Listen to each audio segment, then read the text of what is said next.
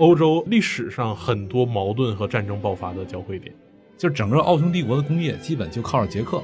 布拉格这一个城市，撬动了整个世界的历史，影响了吴三桂先生的命运。发达的经济天生反骨，那它不促成一个伟大的文学、伟大的艺术的发展，我觉得这都很难，直接的影响了现代的国际法体系的建立。大家好，欢迎收听由大观天下志制作播出的播客《东腔西调》，我是何必。今天是我们断更已久的《列国志》的最新一期，我们依然邀请到上海外国语大学的施展老师和我们继续聊一聊欧洲。哎，施老师跟大家打个招呼。大家好，我是施展。不好意思啊，我看后台好多朋友都在一直在催更，催更《列国志》，这实在是最近忙着写书，这断更太久了。我承诺哈，等我这书写完，我就会进入下一本书的。我还以为你能走出欧洲。今天聊欧洲，可能是聊一个大家有点既熟悉又陌生的国家。说起熟悉呢，其实这个国家有很多非常熟悉的元素，比如很著名的上汽斯柯达。对，斯柯达，斯柯达在两次大战之间曾经是世界上顶级的兵工厂啊。对，后来主要做汽车去了，是被大众给收购了。对，呃，说到兵工厂，在抗日战争里面，我们经常见到的这个李云龙常讲的捷克造。对，哎，那轻机枪，捷克，因为它在奥匈帝国时期，它当时是工业最发达的地方，就整个奥匈帝国的工业基本就靠着捷克，所以就是那会儿奥匈帝国也是当时列强五强之一嘛。所以捷克确实是很拽。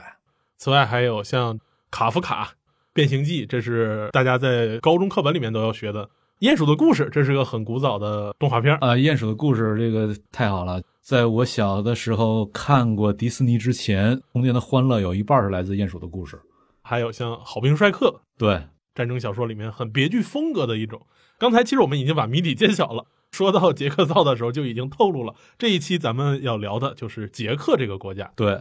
说到捷克，刚才您也讲了，其实，在奥匈帝国时期，它就是整个奥匈帝国非常重要的组成部分。要是回溯的话，捷克这个名字在十九世纪反而是一个很新的名词，也是随着像意大利统一、德国统一这样民族主义兴起起来一个新的名词。假如要是说另外一个。这个地区曾经用的名字，我想很多文艺青年是很熟悉的，就是波西米亚，波西米亚狂想曲啊，还有这个穿衣服的波西米亚风。提起波西米亚，我想很多人会更常听说，但是并不一定把它和捷克这个国家对应起来。那么，捷克在奥匈帝国里面就是一个很重要的地区。那么再往前推的话，奥匈帝国之前，咱们在之前讲奥地利的哈布斯堡家族是一直在统治神圣罗马帝国，波西米亚也在神圣罗马帝国里面占据很重要的位置。那施老师能不能咱们就从波西米亚开始讲起，去倒一倒这个捷克的深浅史？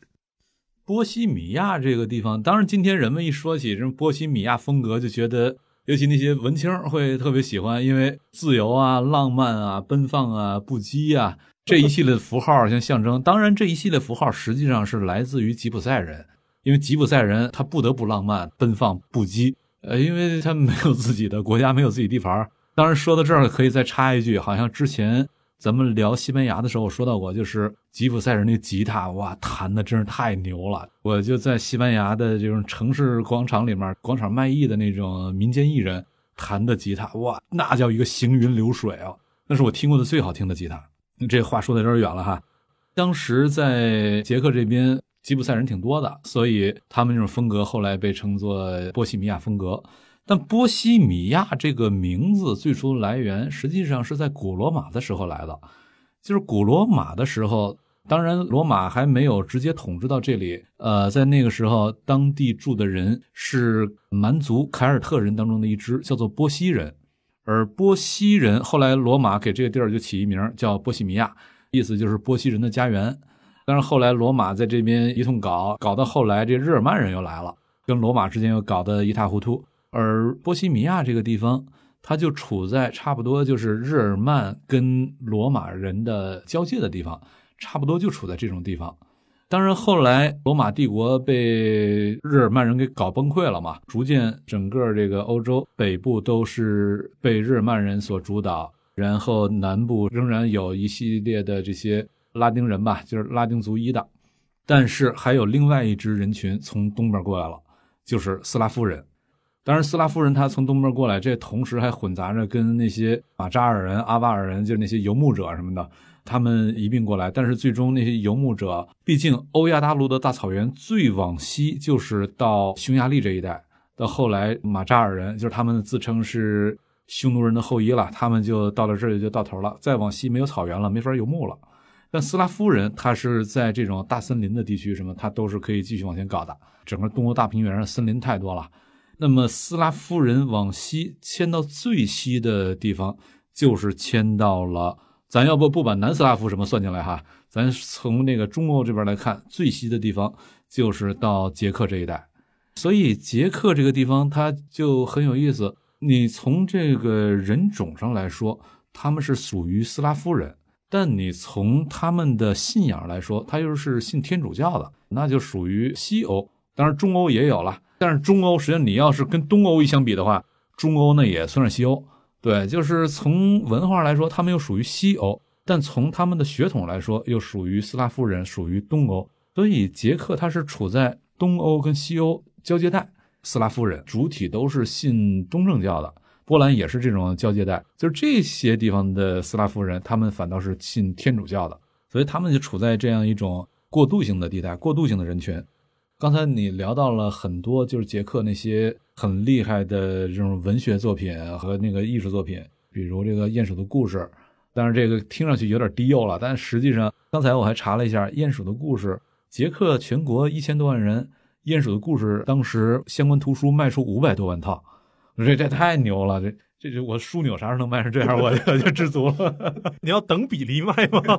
等比例卖的就上亿了。那有有点那那有有点过了，有点过了。哎，不能这么追求。然后再以及捷克，他出过一系列伟大的文学家嘛。刚才你说到的卡夫卡、昆德拉，这都是那种小资文青的同学们会特别感兴趣的。昆德拉，哇，生命中不能承受之轻，我首先去承受一下。对，躺平了之后，你会发现越来越轻了。而且你是不得不承受的。还有就是刚才你说的好兵帅克，那个作者可能大家不是很熟悉，叫做哈谢克。但是好兵帅克这个书是特别好看的。我上研究生的时候读的这本小说，基本上就是在讲主人公就是帅克了。帅克这个人，他有点类似于什么呢？就是如果你们看过《尘埃落定》那个小说的话，主人公就是个傻子嘛，但他只是在世人眼里他是个傻子。在世俗的眼光当中，这哥们儿挺二了，但实际上是作者要通过这个傻子的二来反衬出，实际上整个世界才是真二的。好兵帅克的这种写法有点类似，帅克这哥们儿看上去傻了吧唧的，然后心特别大，看上去挺二的，但通过他的二来反衬出整个奥匈帝国的二，因为当时哈谢克当时已经是一个民族主义的时代，一战前了，奥匈帝国内部是有三大族群。一个是德意志人，一个是马扎尔人，匈牙利，再一个就是斯拉夫人。斯拉夫人又分两波，一波是南斯拉夫人，就是今天咱们所知道的这些南部斯拉夫，克罗地亚、塞尔维亚、那个什么斯洛文尼亚等等这些；再一个是东部斯拉夫人，主要就是捷克人以及部分的波兰人。那么在那会儿民族主义的时代，就是。那些想要从奥匈帝国这个大帝国内部独立出来的那些小的族群，他们得通过一种方式来确立自我意识，同时，他们对这个帝国也开始了他的一种嘲弄。所以，好兵帅克就是约等于是捷克人以这种方式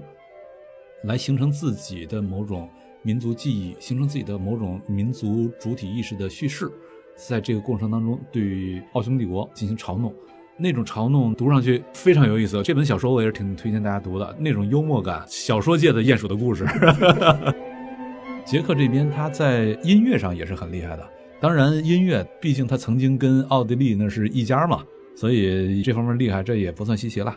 他有一个古典乐叫做沃尔塔瓦河，咱们今天这期的这个开首曲就是沃尔塔瓦河，它被称作。捷克的第二国歌，确实整个这个音乐听起来确实有那种让人心潮澎湃的感觉。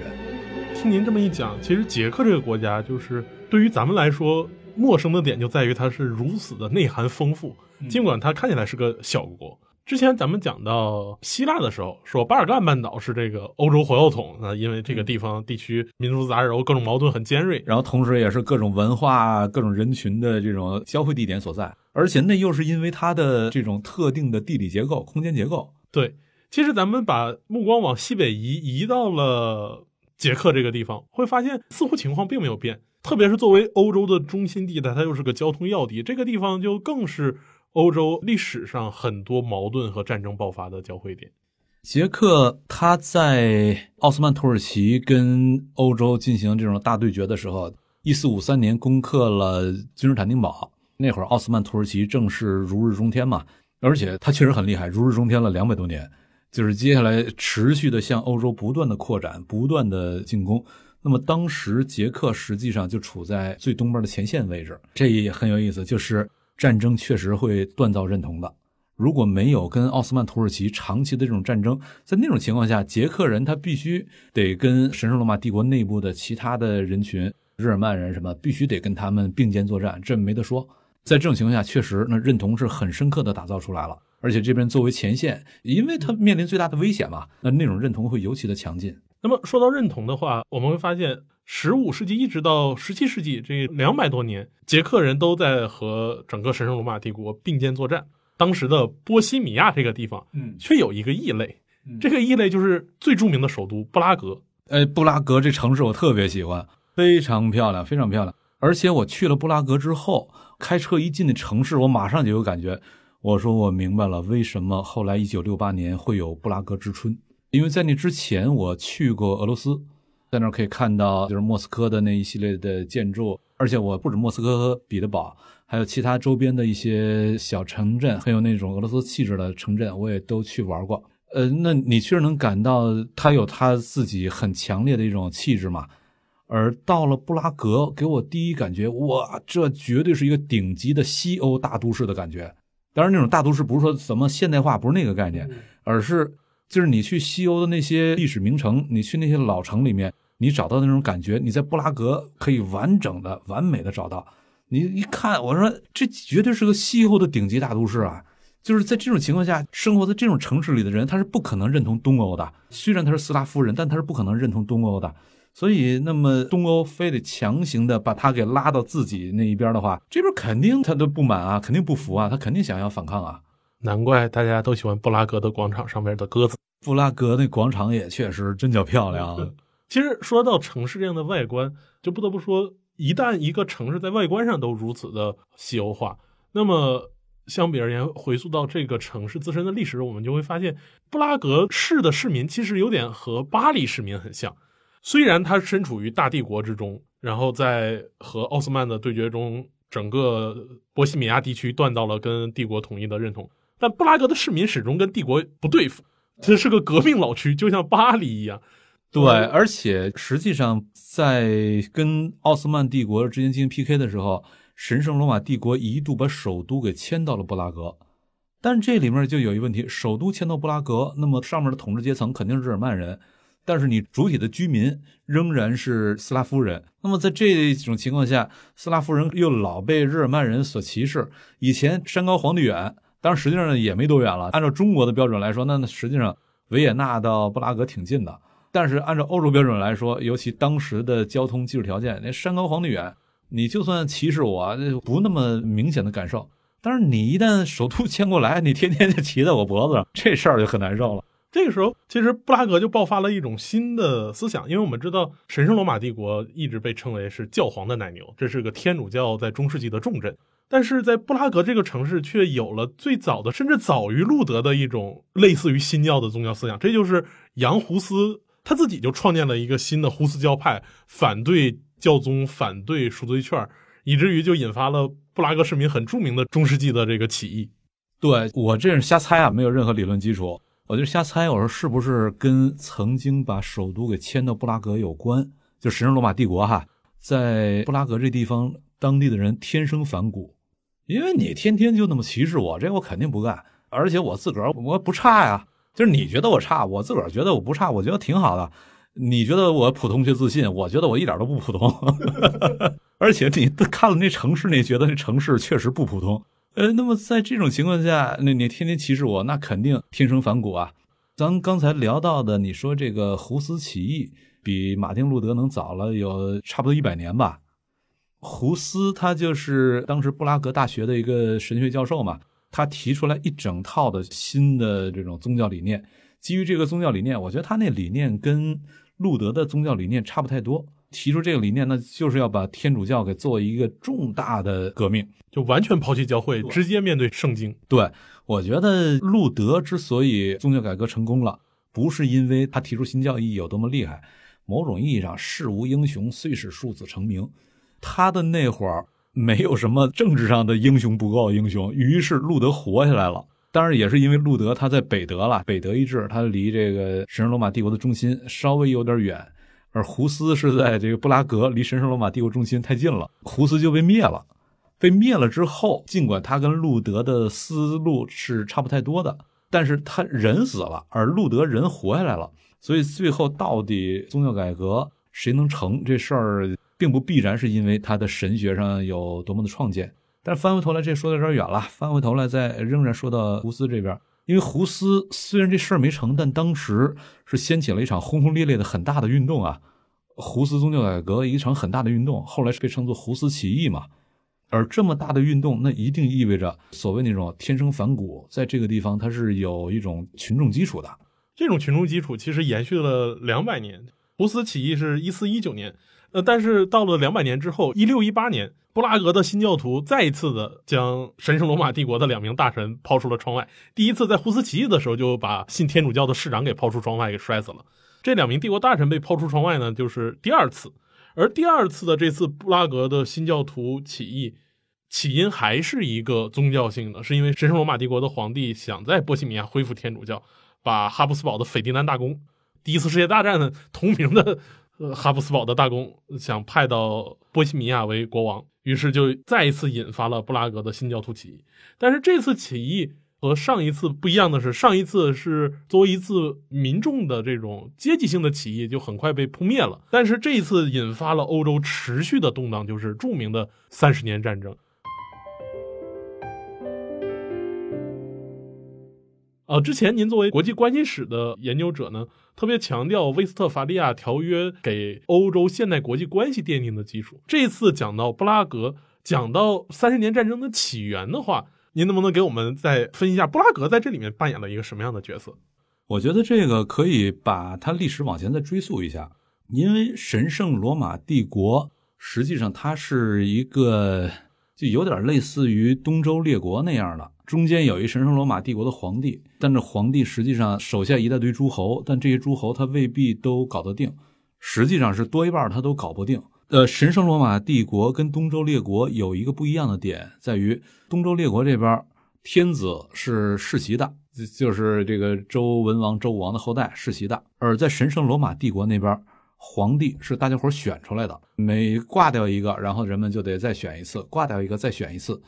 那么谁有资格去投票呢？当时称作七大选帝侯，就是在这个帝国内部有七个大脑袋，他们负责来投票，选出神圣罗马帝国的皇帝。而这七个大脑袋当中有一位就是波西米亚国王。所以在神圣罗马帝国的时候，波西米亚国王他是一个很重要的职位。这也是因为这个，所以呃，我们可以看到。布拉格那个城市，它会有那样大的一个西欧性的气质嘛？但是在这里面，波西米亚国王到底是什么人？到底是谁？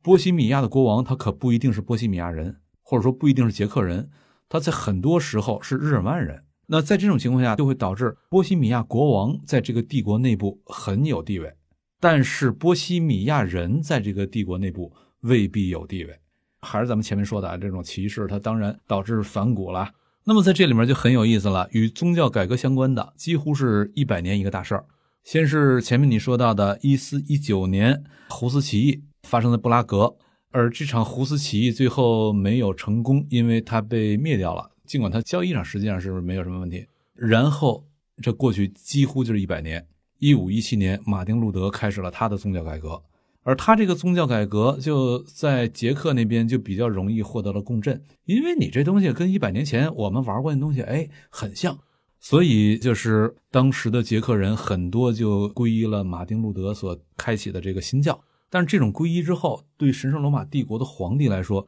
有一个很大的问题，就在于路德离我远，所以这问题还不大。但你这波西米亚离我忒近了。大家伙看一下地图的话，就会发现捷克离奥地利的首都，今天的奥地利的首都维也纳有多近。我当时开车从维也纳到捷克，实际上很快就出境了。你离我这么近，这可是个大问题。我是北德意志那边，我搬不回来的话，无论如何在捷克这边，我是一定得搬回来。当然，当时不叫捷克了，波西米亚，咱就混着说吧。波西米亚这边我一定得搬回来，所以他就是那边有宗教改革，然后这边就有反宗教改革。接下来我就得去努力的去通过强力，甚至通过战争强迫你们改宗。于是到了一六一八年的时候，因为呃神圣罗马帝国的皇帝到这边又来要求你这必须得改宗啊等等一系列的要求，导致最后波西米亚或者说布拉格的市民就把帝国派来的两个大臣直接从窗户给扔出去了，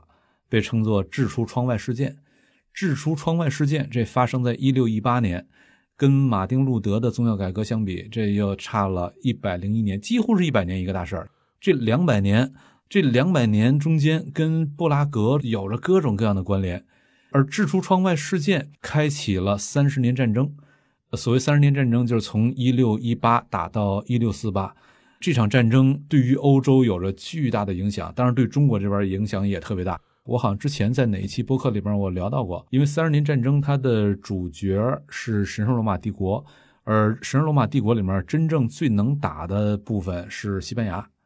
本来西班牙发现了大量的白银，白银都通过菲律宾为中介，都流向了中国，流向了江南，促成了晚明时期江南经济极度的繁荣。所以江南四大才子可以去调戏调戏秋香什么的，它都是跟这些白银是是有关系的。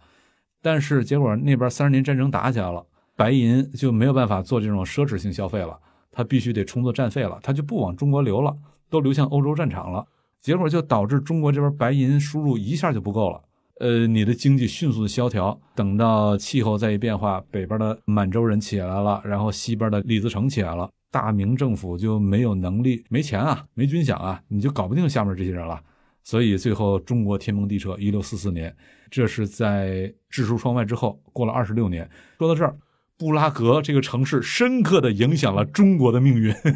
影响了我们明清一代。而且一六四四年大清入关，而一六四八年三十年战争打完，打完三十年战争签订的那个合约叫做《威斯特伐利亚条约》，而这个条约在国际法的意义上，它是现代世界的开端，因为在这个条约签订之前。欧洲内部是只有一个皇帝，神圣罗马帝国皇帝，然后下面别的都是国王或者公爵、侯爵、伯爵。那么相应的，他们的国家都不叫帝国，只有神圣罗马帝国这个皇帝这个叫帝国，别的或者叫王国。法兰西那就是一王国。帝国内部还有一系列的公国、侯国、伯国等等。那么神圣罗马帝国的皇帝，当时他要打的最大的对手就是法国的国王。但是从他们的爵位关系上来说，这是皇帝，这是康熙，你那边你就是一平西王吴三桂，还真是哈，比康熙要早一些，但跟吴三桂是同时代的。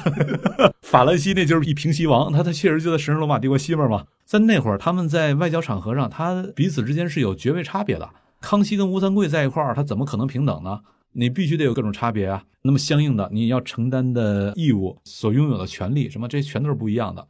那么康熙、吴三桂这还相对简单。但是在欧洲有皇帝，有平西王，然后下面还有什么公爵、伯爵、侯爵等一系列的。于是所有这些在外面进行外交场合开会的时候，全都是不平等的。你们都得按照各自的爵位的级别来排座，然后来承担不同的责任等等一系列的吧。但是在威斯特伐利亚条约规定了，从此之后，甭管你是什么爵位，在国际体系当中，在外交场合当中，你们一律是平等的。跟爵位无关了，而这是现代国家、现代国际法的一个基础，就是不分大小，也不分你什么别的，一律平等，这是现代国际法最重要的基础之一。而这个基础是由威斯特伐利亚条约确定下来的，起点在布拉格，所以布拉格它不仅是影响了我们明清一代，影响了吴三桂先生的命运，影响了让多尔衮能够入关，它也直接的影响了现代的国际法体系的建立。在这个意义上，布拉格这一个城市撬动了整个世界的历史。其实说起来，的确一两百年都是一个周期，在一六一八年的两百年之后，时间差不多是维也纳体系，而维也纳体系一八一五年到一六四八年呢，那我们知道两百年后的一八四八年又有这个欧洲大革命，这也的确是欧洲这个地方有一种这种两百年的循环。两百年一周期，这个之前我还真没仔细琢磨过这个事儿，这背后应该有点什么逻辑，我回头研究一下。之所以要讲到两百年后，是因为我们知道，如果说呃，威斯特伐利亚条约确定了一个国际平等的关系，但是从维也纳体系的建立，再到很快，其实某种意义上，四八年革命就把维也纳体系给打破了。那在这个过程中，其实欧洲逐渐的在从一个前现代的帝国，或者说是绝对君主制国家，向一个现代民族国家的转变。而在这个转变过程中，比较典型的，我们看到，比如说像英国、荷兰、像法国，这个似乎看起来至少还比较顺当成型。但是在中欧这里面，就会有非常麻烦的神圣罗马帝国的问题。尽管神圣罗马帝国一八零六年就被做掉了，但这个地区似乎一直没有特别成型，以至于我们知道普鲁士为了统一德意志，花了。很长的时间，又要打奥地利，又要打法国。奥地利其实也一直在尝试说，看能不能重振，最后却反而还原成了一个奥匈帝国、二元君主制国家。那在这期间，布拉格这座城市又有一个怎变化呢？布拉格这个城市，我觉得在这期间，咱把历史稍微抻一点来说，先回顾一下，就是维也纳体系它的一个基本的逻辑，一条是要形成列强之间的军事 （balance of powers） 军事。势力均衡怎么形成军事呢？那就是欧洲五大强国彼此之间怎么样的一种特定的同盟关系，以这种方式能够形成军事。还有很重要的一点就是中欧地区当时人们公认它不能统一，一旦统一了，整个军事一定会被打破。所以，一八一五年的维也纳体系实际上它是确认了中欧的一个分裂的状态。也就是说，当年整个神圣罗马帝国所留下的疆域，这个疆域很大哈，大家可以看一下地图。北边就是今天的整个德国、荷兰、比利时、卢森堡什么的都在里面。南边一直干到北意大利、亚得里亚海的沿岸，以及像今天的克罗地亚等等这些地方。然后西边是整个跟法国相邻，法国几乎它的整个东半部的国界都是跟神圣罗马帝国相邻的。东边是就是今天的波兰，大半个波兰。呃，什么捷克呀、斯洛伐克呀、小半个罗马尼亚什么的，都是在神圣罗马帝国以及后来的所谓的中欧，都是在它的疆域之内的。所以，整个欧洲从南到北贯通性的一个存在，在维也纳体系里面确认了，它必须得是分裂状态。如果不是分裂状态，那么就有可能导致这种势力均衡有可能会被打破，大国和大国之间的缓冲带就没有了。因为一旦它统一了，它一定是大国，而这个大国它西边直接临着法国。东边直接临着俄国，那么大国之间没有缓冲带，这是很危险的。大国之间只有有缓冲带，他们之间才不至于很容易就爆发出热战。所以一战之所以后来爆发，也是跟这种缓冲带被全都打没了，跟这个直接相关联的。第二条，当时的奥匈帝国的首相叫做梅特涅，他极力推崇的要维护正统主义。所谓维护正统主义，就是维护传统，因为所谓正统都是来自于传统。为什么维护传统？因为你们像法国什么的，你已经靠什么现代法兰西民族等，你靠这套故事把内部已经给弄得比较均质化了，国民认同什么统一这事儿相对好办。但是我这哈布斯堡王朝内部这些千奇百怪，什么人都有。如果我像你法国似的搞一民族主义，那马上我就分崩离析了。之所以我这还能统得住，原因就在于我强调的正统性，强调的传统。而大家伙都认同这传统，于是你们就仍然愿意接受这样的一个皇帝的统治，而且这个皇帝统治统治的很宽松啊。实际上，他就有点类似于周天子统治东周列国一样嘛。名义上是周天子统治，但实际上非常宽松啊。那么对中欧的那些小诸侯国啊什么来说，很爽的一个状态嘛。所以他们没有问题。但翻过头来，对当时的哈布斯堡王朝就构成一个问题。因为周边别的那几个国家，法国、英国、普鲁士什么的，他们都已经开始进入到某种现代转型，开始自我动员了，进行一种国民动员。但国民动员这事儿对于传统帝国来说是非常致命的，因为传统帝国它的一个基本统治逻辑，咱借用中国古典文化的一个说法，就是所谓的“治大国如烹小鲜，不可轻扰”。一旦你侵扰了，政治很可能会出大问题。这种传统帝国，因为它内部的高度的多样性，导致一旦它要进入动员机制的话，它很容易产生内在撕裂。因为我用什么口号来动员，我用什么理念来动员，我用什么身份来把你们给忽悠起来，让你们跟着我走。而它内部高度的这种多元性，导致你用任何一种身份，下面人都容易产生对这个身份的不认同。而传统秩序之下，人们所共享的并不是一个身份，而是共享的对于一个传统的认同。而传统本身就是不是动员取向的，所以哈布斯堡帝国当时就面临那么一个困境，就是如果动员了，我有可能会分崩离析；如果不动员，我又搞不过周边那几个，这是一个两难困境。所以到了一八四八年革命，某种意义上对他来说是一个解脱。这个解脱就是动不动员我也得动员了。然后我一八四八年革命我能熬过来的话，过去一直担心动员会导致我内部分崩离析。可是这个都能熬过来，那么动员有可能我就未必会能让我分崩离析了，找到新的路径了。于是1848年之后，奥匈帝国就逐渐的开始往前去尝试做一种现代化的努力吧。当然，他的这个努力跟其他的那几个国家相比，节奏步调还是比较慢的。他虽然说我熬过四八年革命了，我可以开始动员了，但他仍然不敢太发力。一旦太发力，他仍然担心内部可能会出问题。于是，在这种情况下，他开始进行现代转型，尝试去发展现代工业。而这现代工业在哪儿来发展呢？我觉得这里有一个特有意思的东西，咱再借用马克思韦伯的一个方法论“弃儿民族”，当然就是很多汉语里面把它给翻译成“贱民民族”，但是 Paria，我觉得这词更准确的翻译应该是“弃儿民族”。所谓“弃人民族”，就是你的宗教或者你的信仰。或者说你的自我身份意识给你的承诺特别好，给你的许诺特别好，但你在现实当中混得特别糟，那么这就构成一个张力嘛，就是理想跟现实之间巨大的张力。面对这种张力，有些人可能就颓了，但有些人他会正因为这种张力，所以我必须努力去改变现实，让他跟我的理想更靠近。于是我们会发现，这种弃儿民族有很多，他可能就颓了，但是只要没颓。他却能在大的秩序里面形成一种很出类拔萃的一个结果，而捷克人在奥匈帝国内部就有点类似于弃儿民族，因为咱们前面讲到的长期的被日耳曼人统治，以及我这所谓的波西米亚王国，我都是选帝侯，但是那是你统治阶层的事儿，跟我们老百姓没关系。因为统治阶层是日耳曼人，老百姓是斯拉夫人。波西米亚看上去挺光鲜，但实际上我们这群人是处在一种被歧视的地位的。以及在建立了奥匈帝国之后，奥匈帝国是一个二元帝国，奥地利和匈牙利各自有各自的议会，然后在帝国里面是平分秋色的一个状态。当时哈布斯堡家族他是尝试用这个办法来缓和马扎尔人，就是匈牙利人他们的这种分离的倾向。给你们以相应的平等的身份地位的承认，咱就仍然能一块过日子。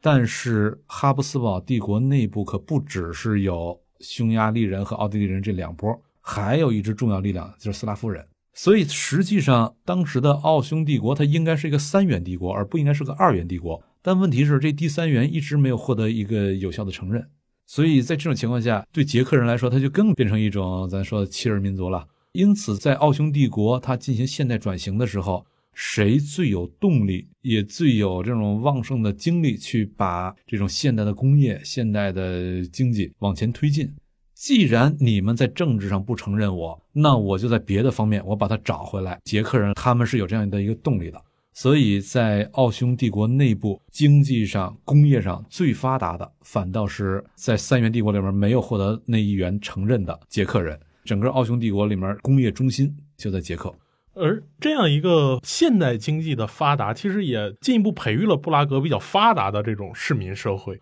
您去那个布拉格的时候，你一直说最好喝的啤酒是在布拉格。对对对，那次是在欧洲自驾，我想想，当时是德国、奥地利和捷克，跑了这三个国家，半个月的时间跑了十几个城市。德国都是以啤酒著称的嘛，但一路上喝来喝去，觉得最好喝的还是捷克的那个皮尔森啤酒，那也真的是好喝。啤酒馆，这个我们知道，希特勒啤酒馆暴动，这是个典型的城市人们享受的地方。另外一个就是捷克还有个很著名的家具厂 Ton T O N Ton，它生产十四号椅，就是被誉为第一把现代性的椅子。这个椅子其实就是我们最常见的咖啡馆的那种用藤条木或者木棒弯起来的那个圆背的椅子。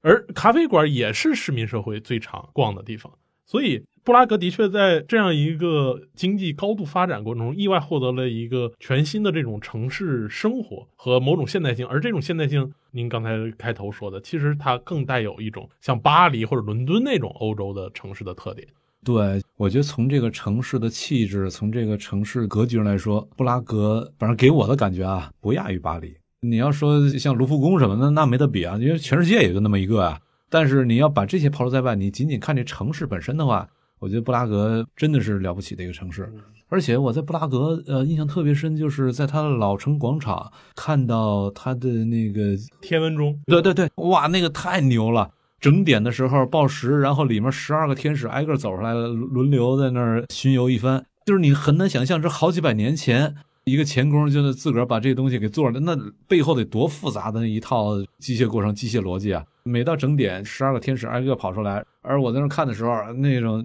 音乐不止天使，实际上里面各种各样很复杂的东西，真叫一个震撼。而且刚才我们说到乌尔塔瓦河这个古典乐，这是捷克的号称第二国歌。乌尔塔瓦河是穿过布拉格城的一条大河，非常漂亮。然后这条河上有一个很大的一个大桥。叫做查理国王大桥，呃，那个桥也是极漂亮、极有气质，桥上那种雕像等等一系列没得说。那么就是你在这个河边在那儿溜达的时候，你就真的会有那种感觉，说塞纳河也就这样吧。我在巴黎生活的时间相对比较长一点，在塞纳河边真的是漂亮，而你在沃尔塔瓦河河边走的时候，觉得哇，那这也是真的叫一个漂亮。又富庶又有丰富的城市生活，风景又漂亮。对，然后我觉得这几个加在一块儿，发达的经济、发达的这种市民社会，天生反骨，这几条加在一块儿，那它不促成一个伟大的文学、伟大的艺术的发展，我觉得这都很难。其实进一步说，这样的一个，您说是弃儿民族的心态，但一般来说，弃儿民族心态往往会带来比较强的抵触和战斗性。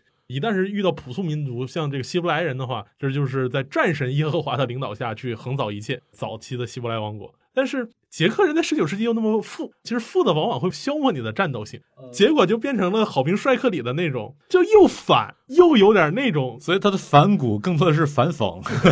实际你看那个卡夫卡的东西，那里面是有反骨，但又不是一种像希伯来人那种就是特别决绝的那种反骨。是一种充满了反讽，然后对这个世间我看透了，就那么回事儿。但同时又有一种桀骜不驯的一个感觉，各种要素掺杂在一块儿，是很有魅力的一个地方。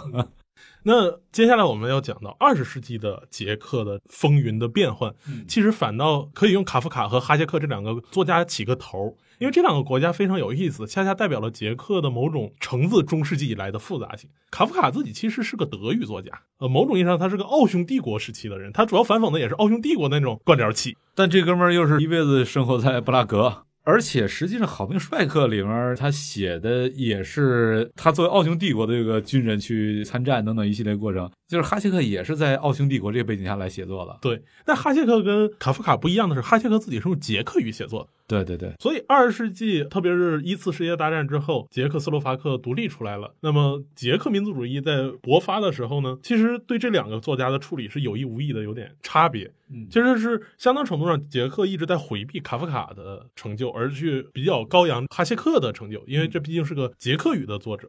捷克的这种民族主义，恰恰在两次世界大战之间又成为了一个很大的导火索。这就是我们熟悉的张伯伦举的那个著名的那张纸。我给世界带来了和平。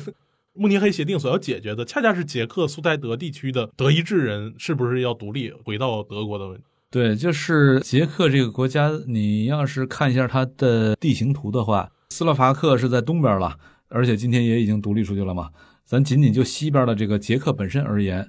它是被三个山给围起来的。东边是卡尔巴阡山，北边跟南边，实际上北边南边在西边会合围了。是两个另外两个山，那两个山都不是太高，然后在这个中间是平原地区，而所谓的呃斯拉夫人主要是住在中间的平原地区，然后西边、南边、北边的那些山上那些地儿是所谓的苏台德区、德语区住的德意志人，但是这山不是太高哈，并不像阿尔卑斯山那样的，对，没那么高，但山它很容易构成一个疆界嘛，所以在一战结束之后的巴黎和会上。当时说要把这几个大帝国给肢解掉，这就是美国总统威尔逊提出来的一个基本的原则。他说：“为什么会发生一战啊？因为一战打到后来，对任何人来说，这个战争已经完全失去意义了，失去理性，非常荒唐了。因为一场战争，如果你打到三四个月就能结束胜负，速战速决，该赔钱赔钱，该割地割地，就是失败一方会有屈辱感，但他不会有荒谬感。可是，就是像一战打到后来，就是人们完全进入荒谬感了，就不知道为什么要这么打。”所以在这种情况下，就必须得给这个战争找一个意义出来。如果找不出意义来的话，那对于甭管是战胜国还是战败国，战败国那肯定国内会遇到很大问题了。但对战胜国来说，这事儿也好不了，因为我虽然战胜了，却毫无意义。那么你如何安顿所有的那些退伍兵？他们在国内他会面临一系列的战后的生计上的困难。你如何安顿那些死去的士兵？他们死的毫无意义。那么，在过去非民主时代，也许这事儿你还不用那么在意；而在民主时代，那政治家一定会高度的在意这个事儿。你不能对那么多的毫无意义的死者给出意义的话，你作为政治家，你的生涯也就完了。呃，所以当时美国总统威尔逊把这个意义给找出来。当然，所谓的意义实际上都是人为构建的，就是您说的历史本质上是要讲个故事。对，就是威尔逊讲出这个故事说。我来告诉你们，这场战争咱要找出意义，咱先得去搞清楚这战争到底怎么来的。战争怎么来的呢？萨拉热窝事件嘛。萨拉热窝事件是什么呀？那就是奥匈帝国要合伙欺负人，去把这个塞尔维亚这个弱小民族侵吞嘛。就是因为这种大帝国的存在，他们欺负弱小民族，从而就导致了本不该发生的战争也会发生。所以，为了让一战能够成为一场终结一切战争的战争，从而带来人们永久的和平，那么我们就要肢解掉大帝国，因为这才能彻底的瓦解掉战争的策源地。那么，奥匈帝国、俄罗斯、德意志帝国以及奥斯曼土耳其这几个首当其冲都要给肢解掉。而只要一肢解掉，那么捷克自然它就能够独立出来了。但问题是。所谓肢解，你得有个原则，你不能说就我拿一个尺规作图，在图上我来回画一个横平竖直，把这个国家就给肢解了。你要这么肢解的话，被肢解者肯定不干嘛，说你凭什么？这不就是因为你打胜了吗？所以他必须得有一个说法，就凭什么要肢解？因为你们这些大帝国欺负弱小民族，所以要让弱小民族能够自己决定自己命运，就不会再有人欺负人了。那所谓的决定自己命运，那就是民族自觉、民族独立。所以在巴黎和会上，民族自觉这就成了一个很重要的政治正确。但这个政治正确就有一个麻烦：你让这些弱小民族自觉建立自己的国家，它边界到底怎么画？当然，在这个理论来说，这边界容易画，就是按照人群的聚集程度呗。就这边主体是日耳曼人，那就是划给奥地利；那边主体是捷克人，那就划给捷克。但问题是啥叫主体？你百分之七十五算主体，还是百分之七十算主体？如果你说百分之七十五才算主体的话，那它跟百分之七十的本质差别在哪儿？这些你全都说不清楚的。所以所谓的民族自觉背后是包含着一系列的坑的，就是你到底怎么划界才能让人们都满意？答案是不可能达成所有人都满意，不可能达成这个结果。所以就是当时划界实在划不清楚的地方，那么就是随弯就弯，按照这种地形地势把这个给画出来。于是当时刚才咱说的那几个山，围绕那几个山就容易把这个地形给画出来。但这么画的结果就是德意志人就进来了，而且不仅仅是所谓的围绕山啊，它还有一个考虑就是把那些山的地儿划给捷克，它就是一个能够自我保卫的国家，因为在地形上有山，你就容易构筑防御阵地嘛。那么它容易自我保卫，那么它就对德国可以构成某种在东边的制衡吧。所以就在这里面把苏台德地区以这种方式划进来，它既有省事儿的考虑。又有一个军事地理的考虑，但是你这么画法，那就跟你的民族自觉主张里面就会有问题了。二战之前一个解法就是慕尼黑协议嘛，慕尼黑协议说把苏台德区只要还给德国，问题就解决了。而所谓的把苏台德区还给德国，那会带来什么结果？结果就是捷克没有任何自我防备的能力了，因为在苏台德区有捷克最重要的那些工业。兵工厂等等，在那些地儿，以及它的最重要的防御阵地都在那些地儿。一旦把苏台德区给剥离走，捷克就剩下那一点小平原，它无险可守，然后它的工业什么的也都被剥夺的走一大块，那它灭亡就指日可待了。那讲到二战，二战结束之后，其实捷克斯洛伐克又作为一个独立国家，作为对于战前的某种事态的恢复，给恢复起来了。因为它是苏联解放的，所以自然而然的就变成了这个苏东阵营里面的。那讲到二战后的历史，我们会发现，其实，在整个苏东阵营里面，有两个国家是非常特殊的，一个是德国，一个是捷克斯洛伐克。因为这是唯二两个在东欧地区有工业基础的国家，其他国家其实工业基础都不太行。而这样的话，原本它有着甚至是超越于苏联本土的这种工业能力的状态。而我们知道，其实苏东搞的这个京沪会，很大程度上是要以一个苏联本位为中心的这样一个经济体系，带有着某种莫斯科去收税或者是做一个通盘规划吧。就是当时所谓的计划经济，它不仅仅是在苏联国内计划，它实际上是整个这个社会主义阵营内的一个大的计划。所以，苏东集团里面不同国家也要承担不同的工业的定位，承担不同的分工。那在这个意义上，其实捷克是有着比较强的相对剥夺感，它又挨着西欧那么近。你想，只因为隔着一条比较矮的山脉，这个奥地利跟捷克两个原本差不多的国家，后来就会差很多。而且你要是从工业上来讲的话，不是差不多啊，我比奥地利强啊。尤其是你到布拉格那城市一看，那真的是顶级大都市的感觉，历史底蕴绝对深厚。所以在这个时候，我们就会发现捷克人的这种反骨，或者布拉格人民的反骨。革命老区的本性又再一次凸显出来。一九六八年，新的总书记杜布切克上台之后，尝试说要做新的改革，要告别传统斯大林式的这种体制，宣布要进行人性的社会主义的改革。但是很快就面临了整个苏东阵营最为震惊的一次事件——布拉格之春。布拉格之春，然后苏联这边当然还带了他的一些这个盟国啦一块儿华约国家。一块儿去把这场改革给镇压掉了。当然，这个镇压掉，就是你从一个法理的逻辑上来说，这又不是一个简单的镇压掉的问题。它在法理上也是有它另外的一个逻辑的。就是当时苏联它对于国际秩序的理解，实际上对苏联来说，它的外交是分两层的。一层外交是跟西方国家之间的外交，那是国和国之间的外交；但还有一层外交是在社会主义阵营内部。社会主义阵营内部的外交，实际上首先是以党和党之间的关系，因为党是国家的根本的引路人，是国家的领导。那么在这种情况下，党和党之间的关系就成为它另外一种外交形态。而这两种外交形态，不同的国家之间的关系是不一样的。面对西方国家的时候，在外交关系里面，那就按照维斯特伐利亚所确定的那种原则，就是国和国之间必须在国际法上完全平等。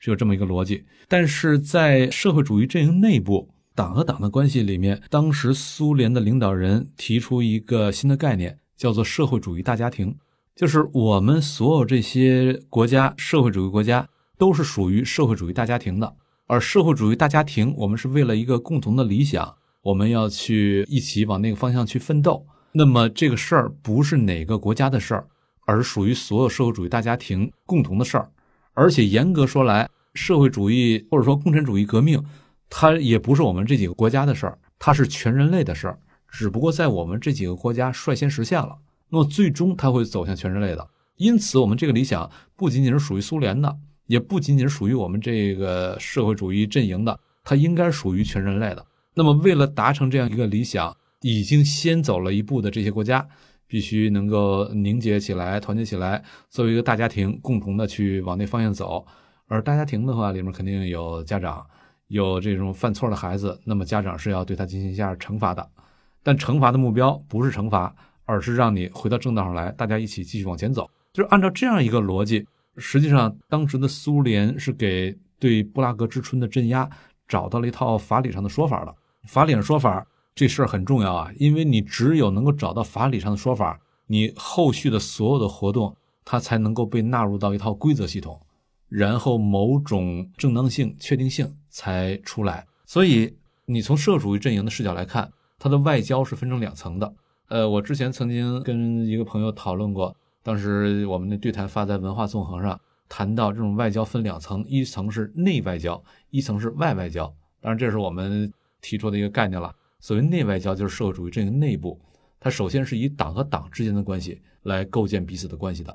而所谓外外交，是社会主义阵营国家跟其他的西方国家之间的外交关系，当然也包括其他的非西方的那些第三世界国家跟他们之间的关系。那些不是党和党之间关系，而是国和国之间的关系。所以就是在这个逻辑之下，我们再来看布拉格之春。我们要需要把它纳到整个国际共运史的背景之下来去寻找它的一个行为逻辑和理论逻辑。其实，自从布拉格之春之后呢，整个捷克斯洛伐克这个国家就进入到了很漫长的沉寂期。我们也知道，六八年正是勃列日涅夫刚刚上台的时候，很快苏东国家也都进入到了勃列日涅夫时刻，大家都比较沉闷。尽管捷克经历了布拉格之春，但是这个国家有很多的遗产还是遗留到了八十年代末，一直到现在。我们知道，像斯柯达汽车，它并没有像东欧其他国家的工业品牌那样很快被抛弃，由于它被大众收购了，现在反而成了一个世界上仍然存活的很著名的汽车品牌。再比如刚才我们在前面提到的 Tom 的那把十四号椅，其实这把椅子的诞生是在一八五九年被第一代的设计师 Tom Knight 给设计出来，而一直到现在，捷克的 Tom 这家家具厂还在用一百五十多年前的那个设计图纸去生产这个椅子，也反映出捷克人对于自己的工业产品和工业设计的这样一种信心。我觉得今天这一期最大的收获就是听了您吹爆布拉格的广场。和布拉格的啤酒，非常期待有机会，我自己当然也期待我们的听众有机会能够按照您的这样一个指引去尝尝布拉格广场的啤酒。我觉得咱这期是不是可以卖给捷克驻华大使馆啊，让他们赞助一下，最起码赞助点啤酒也是可以的嘛。好，那感谢石然老师，期待您的下一期。好，谢谢，咱们下期再见。另外，我觉得还可以简单预告一下，因为我马上要去一趟沙特。咱们之前《列国志》里面曾经聊过一回沙特，但是那是我十多年前去的了。听说最近这些年沙特变化非常之大，所以等我这次从沙特回来，咱们还可以再聊一期番外吧，再聊聊我看到的新的沙特是什么样的。好，非常期待石老师的沙特之旅的见闻。好，咱们下次见。